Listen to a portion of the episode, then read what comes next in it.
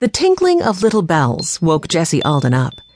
As she lay in her bed, she wondered whether she had dreamed up the nice noises. She looked over to the window. It was very early in the morning. Her room was just beginning to brighten. The curtains billowed as a breeze blew through them. The bells sounded again, and then Jessie remembered. She and her 10 year old sister Violet had hung a mobile in Jessie's room the night before. Violet's latest art project was mobile making. For Jessie's mobile, she had cut out pictures of amazing sights from all over the world. The pictures were glued to cardboard and then tied to strings hanging from a wire frame. Violet had added little silver bells on strings to hang among the pictures. She said she hoped her mobile would give Jessie dreams of all the places she might go someday.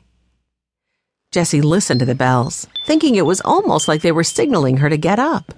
Soft footsteps sounded in the hallway as if someone was trying not to be heard. Jumping out of bed, Jessie darted over to her door and opened it.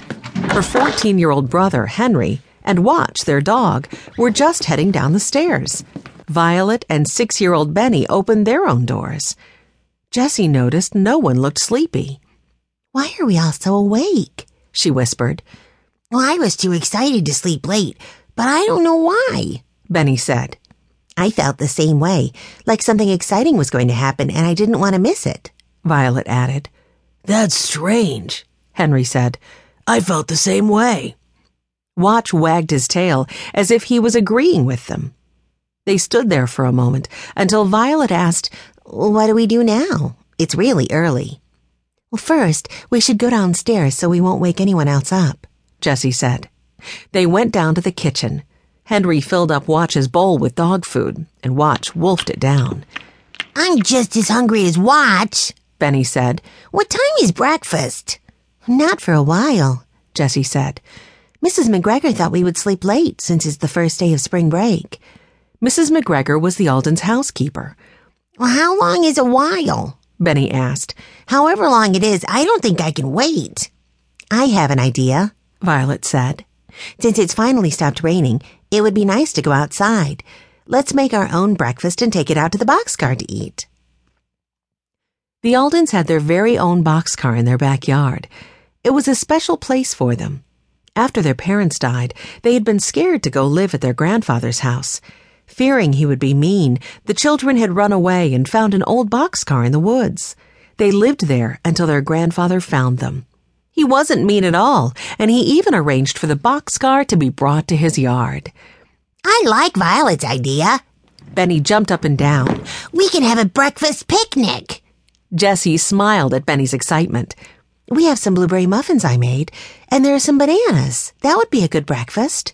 Perfect, Henry said. Violet, will you carry the muffins? Jessie asked. I'll take the plates and the bananas. Henry can carry the glasses.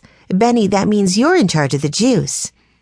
They took everything out to the boxcar, squishing their way across the wet backyard. There is something about this morning that feels so different. Violet said as they laid out their breakfast. Rain began to ping on the roof of the boxcar. Except the rain.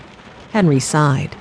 Well, at least the rain makes the air smell good, Violet said. I don't know if I've ever heard so many birds chirping this early in the spring, Jessie said. Listen. It did seem as if their yard was filled with birds.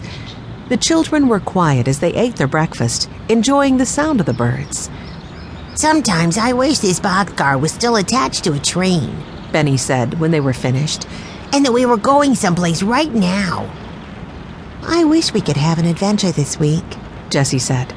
We haven't had any mysteries to solve recently, and I'm ready for one. Anyone heard of any mysteries that need solving?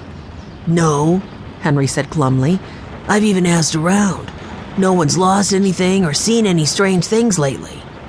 It's like all the mysteries have been solved, Violet said, just as glum as Henry. Oh, don't be sad. Benny looked around at his brother and sisters. It's still the first day of spring break.